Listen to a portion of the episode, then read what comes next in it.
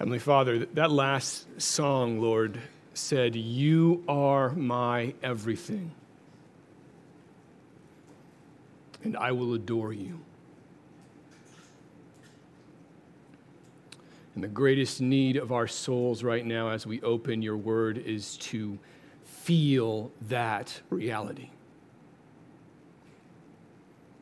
That there's nothing in this world, nothing more glorious, more beautiful. There's nothing more transcendent. There's, there's nothing more necessary for our souls right now in this moment than to encounter our everything in you and to respond with unfettered adoration. And so, my prayer for me and for my friends today is that you would do that, Father God, that you would move in such a way by the power of your Holy Spirit to open our eyes to the glory of Jesus in the scriptures. I ask this in the name of Jesus Christ. Amen. So if you have your Bibles, please grab them and open them to Ruth chapter 1, verse 1. Ruth 1, verse 1. Today we are actually going to cover, despite what I just said, the final verses of the book of Ruth. Um, and we will complete our journey uh, through this book. And, and my prayer that is really that over the last two two and a half months that you guys have been blessed by this. It has been a blessing to me to go through this book. Um, I've seen more in this book than I originally bargained for when we first started off on our journey, and uh, for that, I'm exceedingly uh, grateful. Uh, while I was reflecting on this last section over the course of this week, I, I recognized that it would be a disservice to begin uh, going through this last few verses of the book of Ruth without returning to the very beginning of the book. It's, it's really impossible to understand the magnitude and the meaning of the last section of the book without feeling the weight that the front of the book has. And so I want to just take a few minutes and revisit that beginning so that we can properly grapple with and understand the ending of this story. So let's look at Ruth 1, verse 1. I'm going to read the first five verses here. It says this in the days when the judges ruled, there was a famine in the land. And a man of Bethlehem in Judah went to sojourn in the country of Moab, he and his wife and his two sons. The name of the man was Elimelech, the name of his wife Naomi, and the name of his two sons were Mahlon and Chilion. And they were Ephrathites from Bethlehem in Judah. They went into the country of Moab and remained there. But Elimelech, the husband of Naomi, died. And she was left with her two sons. These took Moabite women, or wives. The name of one was Orpha, Orpah, and the name of the other was Ruth. And they lived about 10 years, in both Mahlon and Chilion died. So that the woman, Naomi, was left without her two sons and her husband. So, this is where, if you recall, about two months or so ago, we began our story. And it is really at one of the darkest points in the history of the people of Israel. It's referred to here as in the days when the judges ruled.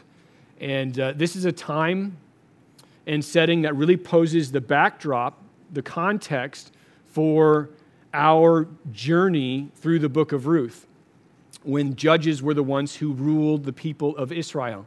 And if you remember when we first started, there's a key verse in the book of Judges that helps us understand and helps us uh, deal with and engage uh, the entire book of Judges 21, or actually Judges, and it is Judges 21, verse 25. And so let me read this passage here. This is a, a really summary of the book of Judges. It says in Judges 21 25, the last verse in that book, in those days there was no king in Israel. Everyone did what was right in his own eyes. In other words, the people of Israel were in rebellion against God. They were rebelling against God. This is what it means to do what is right in your own eyes. It is a denial, really, of, of God's right to determine the difference between good and evil, and that denial comes in the form of simply making the judgment for ourselves. Whatever we desire seems right. And so, without a king in place, there was no voice, there was no law there that stood in the way that was being vocalized. There was a law, but there wasn't one being vocalized in such a way by a king so that it would be honored. There was no king, and so it was simply ignored. Everyone did what was right in their own eyes. And for that, if you were to read the book of Judges, you would see that the people of God were ravaged and destroyed over and over and over again because of their repeated sin. And that's what's going on here at the beginning of the book of Ruth during the time of the judges. And the reason this is relevant for the story of Ruth is because right at the start of this book, we are confronted with the reality of death. We are confronted with this reality that we will all die. Three people die in the first five verses of this book. Three. Elimelech, Mahlon, and Chilion. They all die. And the only reason that death exists in this world for men, the only reason that it exists, that people die, is because of them doing what is right in their own eyes. Sin is the root, it is the seed that brings on death. And what this means for us is that this is a universal problem. Everyone dies. Everyone in human history deals with this reality that's coming forward to them because everyone in human history sins. This isn't just an, an issue about Israel not having a king, this is an issue that touches our, our lives. There are, in the book of Ruth, eternal implications connected to this story because everyone deals with what they're dealing with in the book of Ruth. We all sin, and that means we all are headed towards the consequences of sin, which is death. So it's not an understatement to say that there are infinitely important truths in the book of Ruth. Infinitely important because it engages death, an event that will, for every single person in this room, carry them into eternity. So it's huge. The stakes are high in this book. We need to get it right and that's what we witness. We witness this carrying into eternity, this death, right at the beginning of the book of Ruth. Um, so by the end of verse 5, Naomi, this woman who had a full family when she left Bethlehem and is now going into to Moab, she loses everyone. Her family is dismantled through death, the, the cost, the wage of sin. And what I want to do really quickly, we did this the first week, is I just, we, we need to feel that for a second. We need to, we need to try in as much as we can to understand what the magnitude of her loss was. Your, imagine your entire family is gone, and you're the only one left. That's what Naomi's going through here her family is gone. And there is a kind of finality to that as she's in the, the, the, the, country of Moab that we need to grapple with because it is a finality that we need to recognize as part of our lives. And for Naomi, because it's her whole family, it is nothing short of catastrophic. And so she returns with Ruth to Bethlehem. Ruth is only the only one by her side. Ruth is her daughter-in-law. She's not related to Ruth outside of the fact that Ruth was unfortunate enough to marry her son before he died. And so we see this exchange as they're going into the town of Bethlehem in verse 19 of chapter 1, which is really the author's way of kind of reminding us of the magnitude of the loss that Naomi is facing. So, the so I'm going to read this. It starts in verse 19 through 21 says this So the two of them, that's Ruth and Naomi, went on until they came to Bethlehem. And when they came to Bethlehem, the whole town was stirred because of them. And the women said, Is that Naomi? Is this Naomi? And she, Naomi, said to them, Do not call me Naomi. Call me Mara, for the Almighty has dealt very bitterly with me. I went away full, and the Lord has brought me back empty.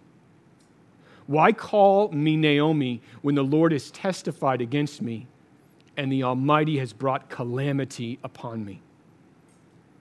So picture this scene. These, these two women, Ruth and Naomi, are coming into Bethlehem, and the city is coming alive with questions about what's going on here. The women of Bethlehem who have known Naomi before she came, before she left for Moab, they know her. She lived in the city with them, but they don't see with her Elimelech, her husband. They don't see Mahlon and Chilion, her two sons. Naomi's family isn't there, and so what they do is they, they, they may ask, Where are they? You know, where are these people? In this question, it says, Is this Naomi? You can tell they, they immediately shift to, Could this possibly be Naomi? Is it someone else? Is it someone else that's here? Because it's impossible for us to imagine Naomi without Elimelech, without her sons. And it seems somehow more viable in their minds that this is somebody else that they've just simply mistaken for Naomi. But that's not the case.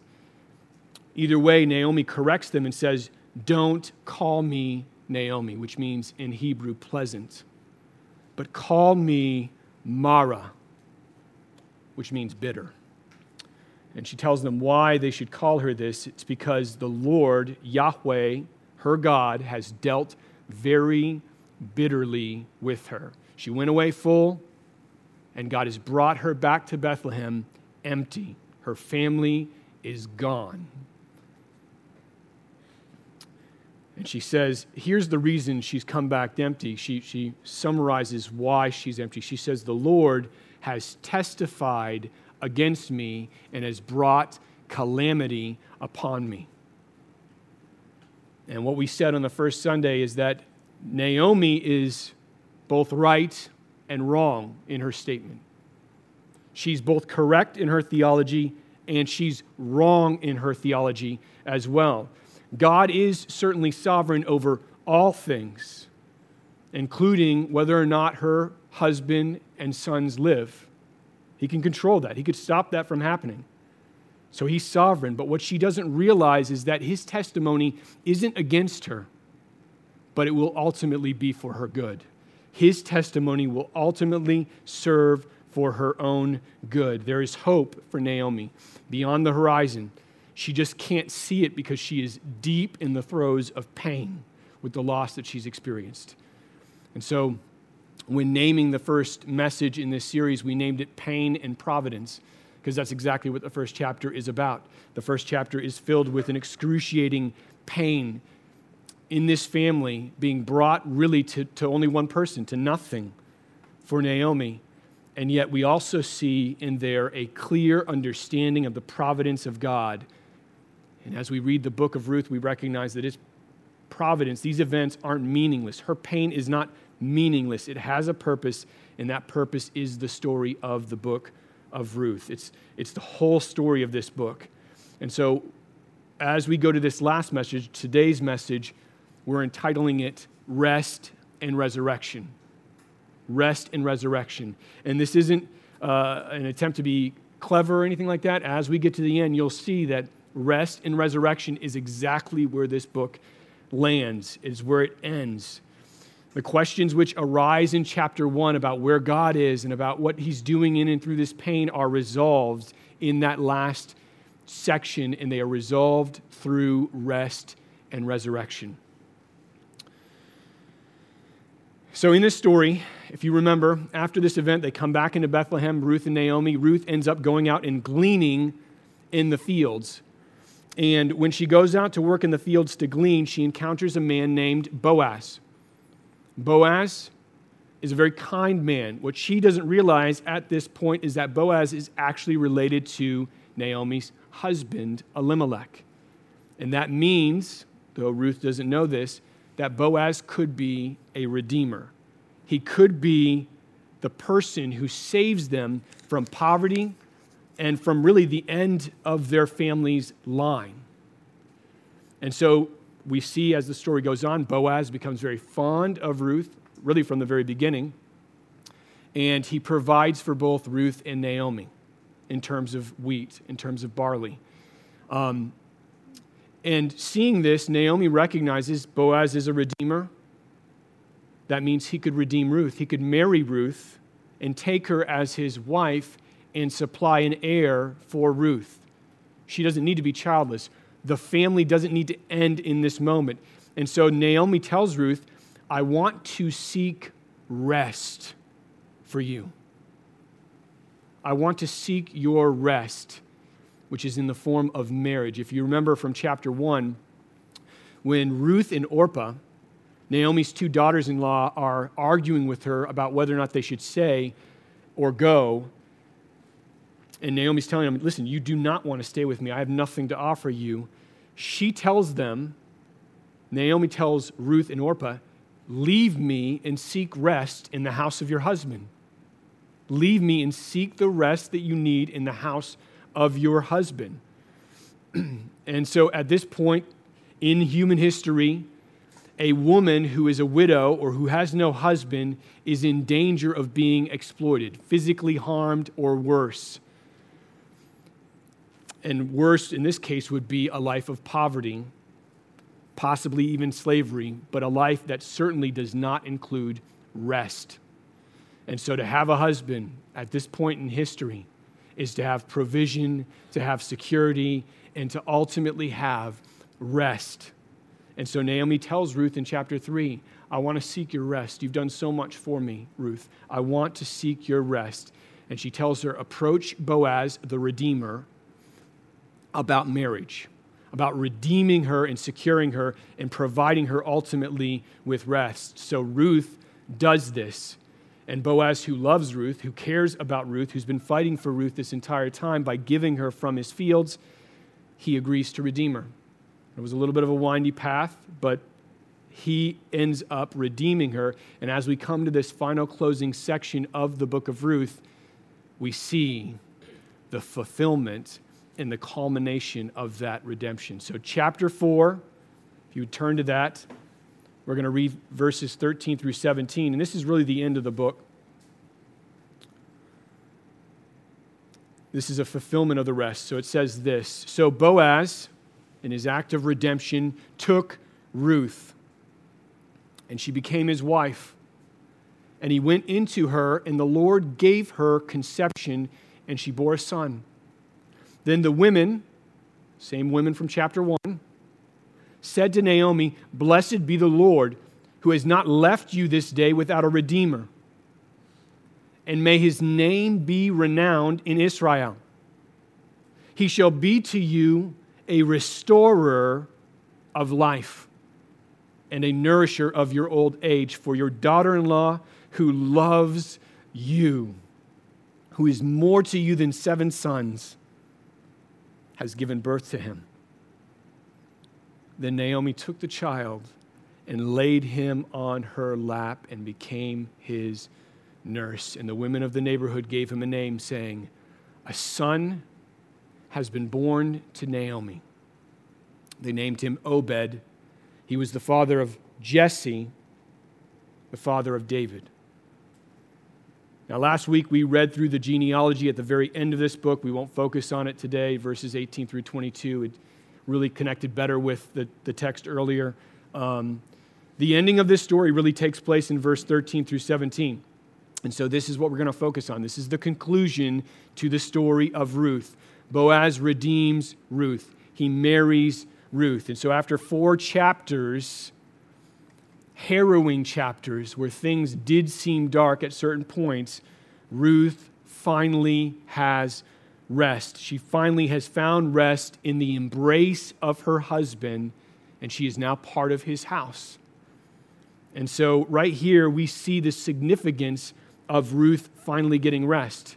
What's interesting about this rest is, is actually what it's connected to. It says that Boaz marries Ruth, and then God gives her conception. God gives her conception. She can't have a baby before this event. We talked a little bit about this before. She was with Mahlon for 10 years, and there was no child. God grants her conception, and the gift from God is this son named Obed. They call him Obed. And we are told that this son is the father of Jesse, and Jesse, of course, is the father of David, who will be king over Israel. So, what this means is that this dark, tragic line that we just read at the end of the book of Judges about there not being a king in Israel and about everyone doing what is right in their own eyes is about to come to an end. God, through this act of redemption on Boaz's part, will give Israel a king, David. That's what this redemption leads to. There will be a voice of a king to stay the lawlessness and sin of the people of Israel, which was unchecked during the time of the judges. And so there is a greater rest at stake in Ruth's redemption than simply hers. Hers is there, and that's glorious. There is a greater rest here than simply Ruth's redemption. And we see this in 1 Chronicles 22. This is King David talking to his leaders. Listen to what he says Is not the Lord your God with you?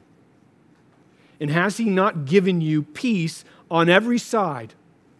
For he has delivered the inhabitants of the land into my hand, and the land is subdued before the Lord and his people. So the word peace here in the Hebrew is nuach. And nuach means literally rest.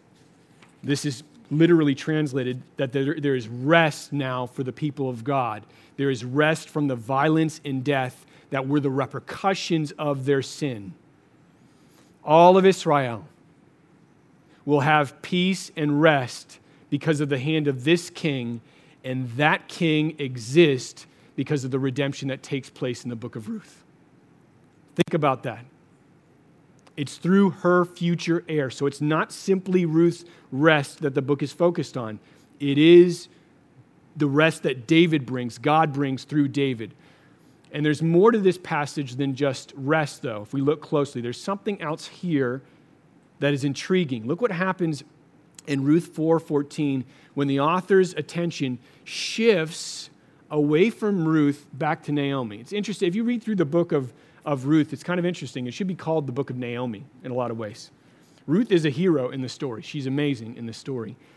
And Naomi is really a victim of all that's going on here. But the book starts out with Naomi, and the book ends with Naomi. And there's a lot of Naomi in between. It's really about her story, about her grappling with what's going on in this story. If you look at Ruth 4 14, we're going to see this. Blessed be the Lord who has not left you, Naomi, this day without a redeemer. And may his name be renowned in Israel. So these women, the same women in the first chapter of the book, who were saying, Is this Naomi? Where's your family? Is this possibly Naomi? They're reeling from the loss that she's experienced here just by recognizing that she doesn't have her family with her. Now they're talking to Naomi about the birth of Ruth's son. And they're blessing God because of what he has clearly provided to Naomi. He's given her an heir. Her family is not gone. There is an heir. Her son, Ruth's husband, Mahlon, before uh, they came back to Bethlehem, Bethlehem, had died. And Boaz, in his redemption of Ruth, is providing now a replacement for the heir that Mahlon should have given Ruth. And these women who are now seeing this child be born to, to Ruth are seeing an heir now being provided for Naomi. And they're saying that God hasn't left Naomi without a redeemer, that his name will be renowned in Israel. In other words, Naomi has experienced some of Ruth's redemption in the birth of this child. And in verse 17, they even go so far as to, to name the, the baby Obed and they say, This is a son that's been born to Naomi. It's not really Naomi's child, but they see the redemption that this son brings to Naomi, and it's as though this son was Naomi's child. But the thing that's very interesting about this section is what is said in verse 15. When they refer to the Redeemer in verse 14 and 15, they're not talking about Boaz. Boaz is not the redeemer at the end of the book. They're talking about the child himself. Look at verse 15 again. It says, He, they're talking about the redeemer from verse 14, which we just read, he shall be to you a restorer of life and a nourisher of your old age, Naomi. For your daughter in law, who loves you, is more to you than seven sons, has given birth to him, to the Redeemer. So, so the Redeemer in verse 14, who is called a restorer of life, who's called a nourisher of her old age, this Redeemer is the son that is born to Ruth. It says, For your daughter in law who loves you has given birth to him, to the Redeemer. And for us, what this means is that this other redemption that is at work isn't simply about a, a woman's hand in marriage where she's going to be in the house of her husband, she's going to have rest here. It isn't just about Ruth being redeemed, it is about the Redeemer that Naomi has. And this Redeemer, according to this text, says he will be a restorer of life. Why use that language? Restorer of life. Why would Naomi's alive? Why use this language to describe what needed to happen through the Redeemer for Naomi? Well, the reason why is because for Naomi, she was as good as dead when her husband and her sons died. She was as good as dead. In her eyes, it was akin to death, which is why in chapter 1, if you recall, when she's telling her daughters in law to go, when she's saying, You need to go from me, she tells them that they have dealt kindly with the dead and her. The dead and her. And when she first hears of Boaz's kindness to Ruth in the field, she remarks that God apparently hasn't forsaken the living and the dead. And This is before any thought of redemption would even occur. Naomi is so connected with her, her husband and her sons that when they die, she sees it as though she has died. Because when she dies, when she physically dies, her family ends. There's no memory of them, there's no lineage, there's no one to carry on their name. It is over unless someone can restore her life. Unless that can happen here somehow, it is over. And that rest- restoration that needs to happen, that restoration that she needs so clearly in this text, is the heir, the son. And that's why when this son comes, when this son is born, he does really give her life. He nourishes her despite her old age and despite not being able to, to have a child of her own. He is the Redeemer for Naomi. And there is a kind of, with Naomi, resurrection. There's a kind of being raised from death to life that we're witnessing here for Naomi. There's a kind of, of restoration that's happening for her that is bringing her out of the shadow of death and the futility of her family being over when she goes and bringing her all the way into life. Because in chapter one, her line was as good as dead. There would be no Naomi, there would be no story, no relevancy to her. But in chapter four, everything has changed. And yet, we all know that Naomi eventually dies. She will die. Just like her husbands, or just like her husband, just like her sons. This isn't a real resurrection to eternal life. This is merely a restoring of what she lost when her husband and her sons died. Naomi is going to die one day. So is Boaz. And so is Ruth. Because Romans 6 tells us that the wages of sin is death. And they are sinners. They've sinned against God. They're, they cannot escape the penalty of death. Everyone must face this fact. Hebrews 9:27 says, "It is appointed to man to die once, and after that comes the judgment." So we all of us have an appointment. Every human being has an appointment. We're going to keep an appointment, all of us. And that appointment is called death. This is why the book of Ruth is so significant to us. We need to understand this book because this book deals with something we're all going to have to face. It speaks about death and then it talks about the restoration of life. And if I, I can be real with you, there is nothing more urgent in the world for us to understand and know than what death will mean for us. There isn't anything more important because death is going to mean something for me. When I die, it's going to mean something. Something's going to happen. And death is going to mean something for all of you and, and everyone. And King David, Ruth's great grandson, knew this. He grappled with this. You read the Psalms, this is a constant thing that he grappled with. And one of the reasons we know that he grappled with in the eternal implications of what it means to be a soul that will live forever but have death as an appointment that you're going to keep is why he wrote the, the, the, the book or the chapter Psalm 16. Psalm 16 is his grappling with this reality. I'm going to read the last three verses of this text so we can get an understanding of what Ruth's great grandson, the king, thought about this and what he desired despite this appointment verses 9 through 11 of Psalm 16 says this My heart is glad, and my whole being rejoices. My flesh also dwells secure, for you will not abandon my soul to Sheol, or let your Holy One see corruption. You make known to me the path of life. In your presence, there is fullness of joy.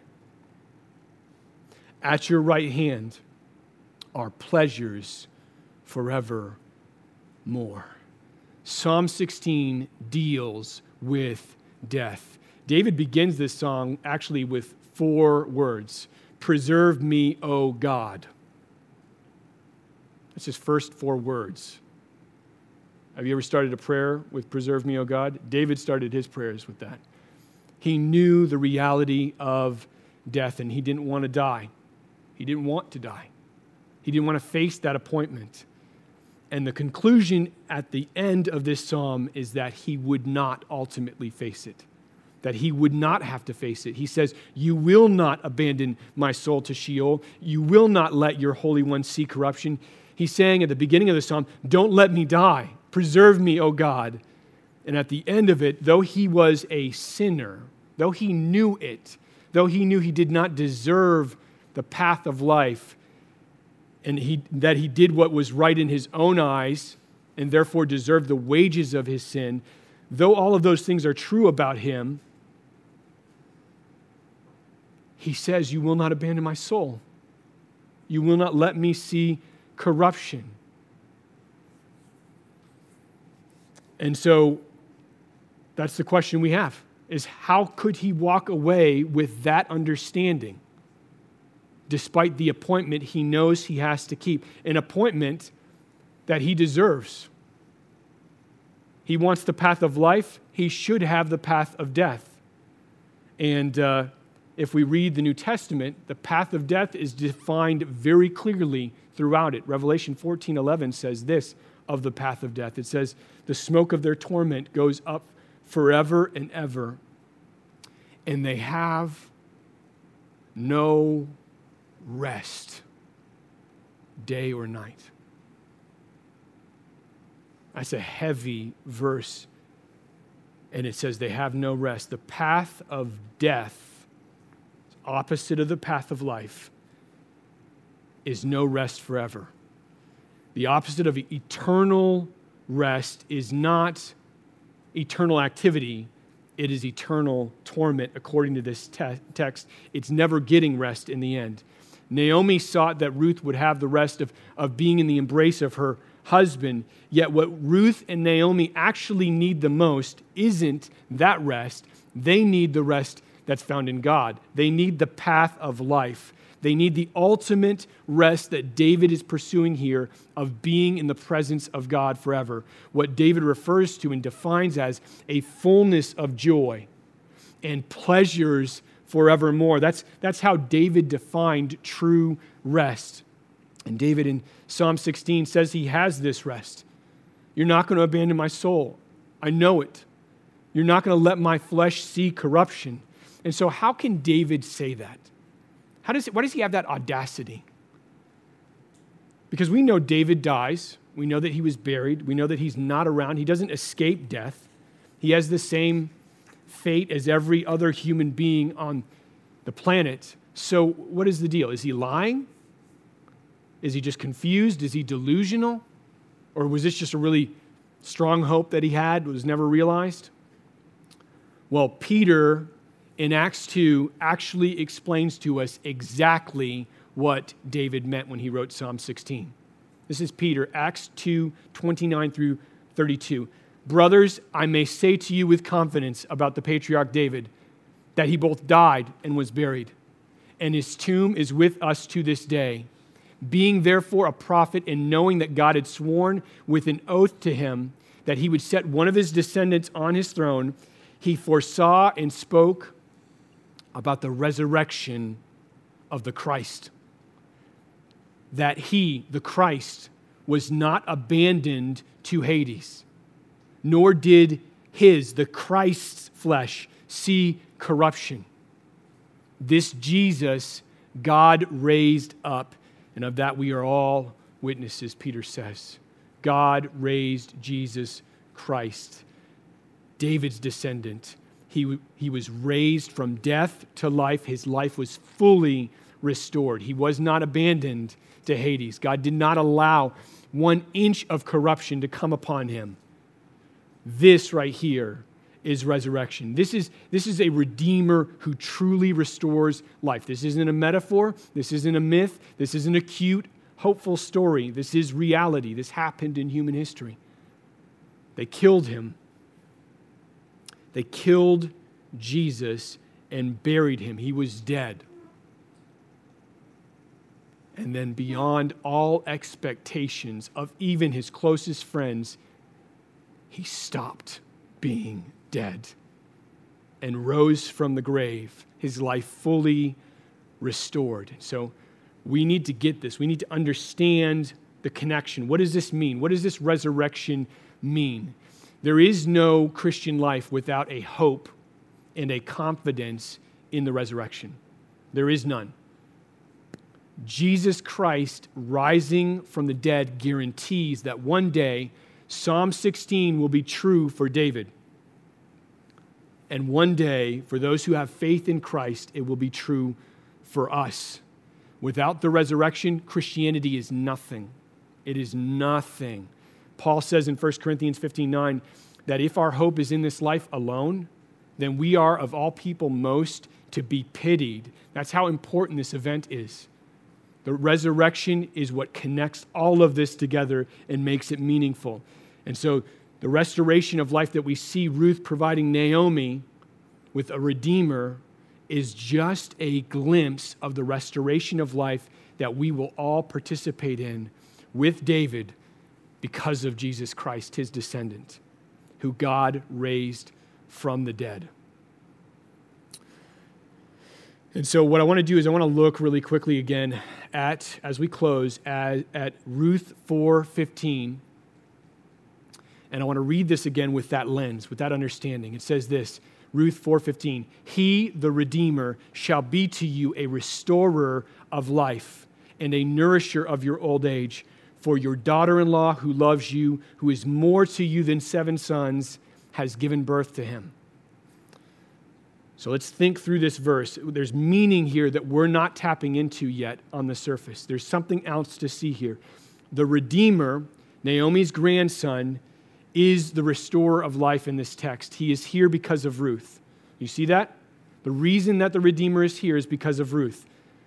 It says, He shall be to you a restorer of life, for, for is the connecting word, your daughter who loves you. Ruth loves Naomi, who is worth more to you than seven sons, has given birth to him, this Redeemer. So, when we first started out in this sermon series, I recognized, not to the magnitude that it would come here at the end of the series, that, uh, that there was an important connection between the sovereignty of God and the sacrifice of Ruth. And so we called it of sovereignty and sacrifice. And there's a reason for that. God's sovereignty is throughout this book. I mean, we've seen it every step of the way. Of all the fields that Ruth could glean in, she gleans in Boaz's field. Boaz is related to Elimelech, he's a redeemer. That's not coincidence. And he's not indifferent to her, despite the age difference. He loves her, he cares for her, he wants to marry her. And then, just even today, we saw that despite the fact that Ruth couldn't conceive, God steps into the picture and says, No, that's not the end of your story. Healed. And she's able to have this son. and so God's sovereignty is throughout this entire book, even in the dark times, even in the deepest valleys, we know from the story that it's all part of God's plan, that He used all of the brokenness to bring about this redemption. Not just to bring the people of, of Israel a king in David and ultimate rest through him, but to bring a, a more ultimate rest in the final Redeemer, Jesus Christ, who would restore life to the world. But notice with me that in Ruth 4:15, the connection here is that Ruth has love for Naomi. And her love is proven sacrificially, such that to Naomi, Ruth is worth more than seven sons. Why say that? What, why, why, why bring that up? She's saying here, the, these women are saying to Naomi, they're, they're, they're con- affirming with her that Ruth is priceless to Naomi. She is incomparably priceless. She is without equal. The number seven is a symbol. It's, it's simply saying that there is no amount of sons that she could have had that would have been worth more or even come close to comparing to Ruth. As far as Naomi is concerned, Ruth is invaluable. Incomparable. And so, in light of, in the light of Ruth's sacrificial love, where in chapter one we saw her say to Naomi, Wherever you go, Naomi, I'm going. Wherever you stay, Naomi, I'm going to say, I will not leave you. When you die, Naomi, she says, I will be buried next to you. I'm not going anywhere. I'm here to stay. And now, the result of that sacrificial love is that Naomi sees something she could not see at that time. She had two sons who she loved, everything was resting on them. And then she lost them and thought it was over. And yet, in the sacrifice of Ruth, in this massive sacrifice of giving her life over to help Naomi, she sees not only does Ruth secure for both of them rest, and secure for both of them a kind of restoration of life. But she now sees something that she missed. Ruth's value is incomparable. It is worth more than any sons that she could have. And it, it was only seen, she could only see it through this act of redemption. Only through the redemption of Ruth's sacrificial love is what caused Naomi to see it and to know the worth of Ruth. The reason this is critical, not just for the characters in the story, is that we need to know Naomi's experience. We need to know what she experienced. It doesn't just belong to her, it belongs to you and it belongs to me. What Naomi experienced when she saw the sacrificial love of Ruth and realized that she was incredibly more worth than, worthy than any sons that she could have, that experience is for you and I because it is only through the sacrificial love of Jesus Christ that we can possibly see his infinite worth. Without the cross, we would be blind to the worth of Jesus forever. We would be blind forever. We would never see it. Without the cross, there is no hope for us to see his worth because we're just like the Israelites. We're just like them. We do whatever is right in our own eyes. We are addicted to these broken desires to pursue hollow joy. And we would forever miss the worth and value of Jesus Christ, but the cross doesn't let us do that. The cross refuses to allow us to miss it. Listen to 1 John 4 for a second. Could not be any clearer, I think. He says this 1 John 4 9. In this, the love of God was made manifest among us. That God sent his only Son into the world so that we might live through him. The path of life that David spoke of in Psalm 16 can only be found in the cross of Christ. That's the only place we can find it.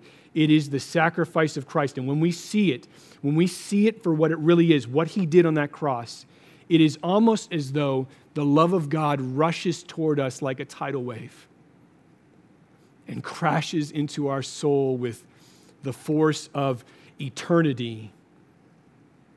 And we see him as infinitely worthy, infinitely glorious that's what it says here. In this, he says, the love of God was made manifest. It was shown, it was displayed, it was communicated to us.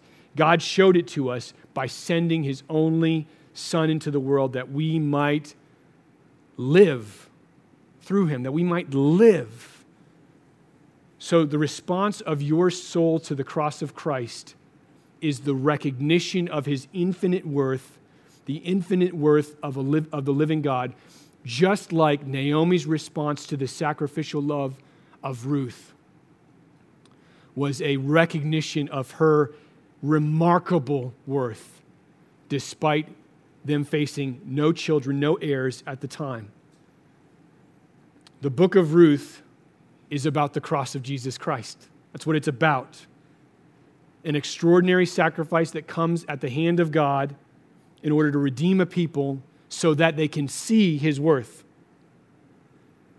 So, in a few moments, we're going to be worshiping. One of the ways we worship here at Risen Hope is through the act of communion, the memorial of communion, where we remember this sacrifice that secured for us a, a, an ability to see and enjoy the worth of God, which this passage tells us is rest, true rest through the resurrection and it's what purchased for us the path of life, a pathway into the presence of God forever. So if your faith is in Christ Jesus, I will invite you to participate in this sacrament. And I don't want you as you're as you're doing that just to remember the cost. The cost is huge. I want you to remember that it doesn't stop with the cost. 1 Corinthians 11 says, As often as you eat this bread and drink the cup, you proclaim the Lord's death until he comes. And when he comes, the first thing he's going to do is raise us to life. Paul is referring to the day where we will no longer celebrate communion anymore. That's not going to happen forever.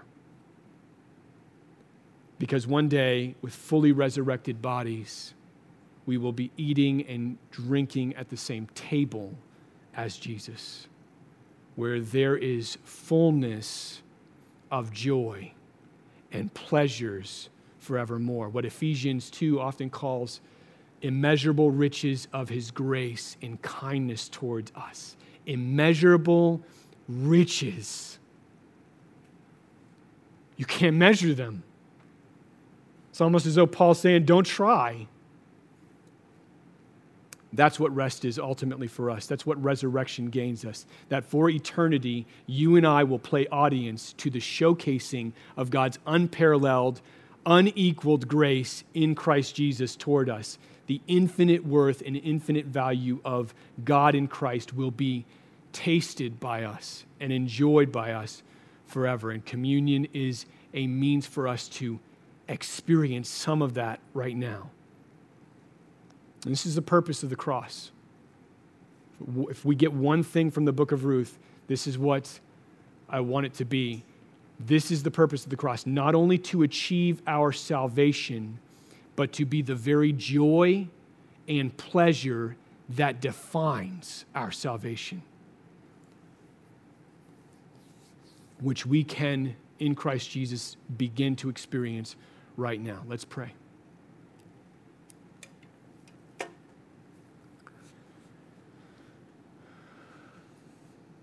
Heavenly Father, your, your worth and the worth of your Son is everything that I've said it is today. Me saying the word infinite next to it is remarkably an understatement. You are beyond any kind of language that we, fallen creatures, can pull together to talk about you. Which means that the magnitude of grace in you, not only loving us and providing us a day like this where the sky is blue and the sun is out, not only giving us a trillion graces in our lives through every common grace and every blessing from your hand. But despite all of those things, and in the face of our desire to do whatever is right in our own eyes, you look down into the darkness of our hearts and our souls,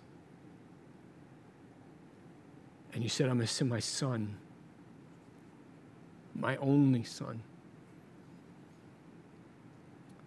And he's going to die for them.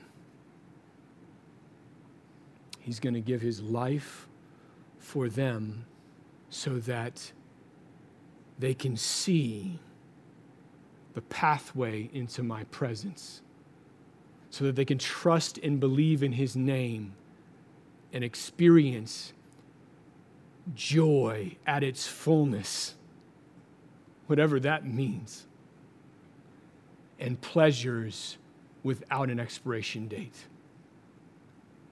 Father, what an incredible reality. If we could just, even now as we worship, feel just a glimpse of that. If you would be so gracious as to press just a small fraction of it on our souls, that would be enough.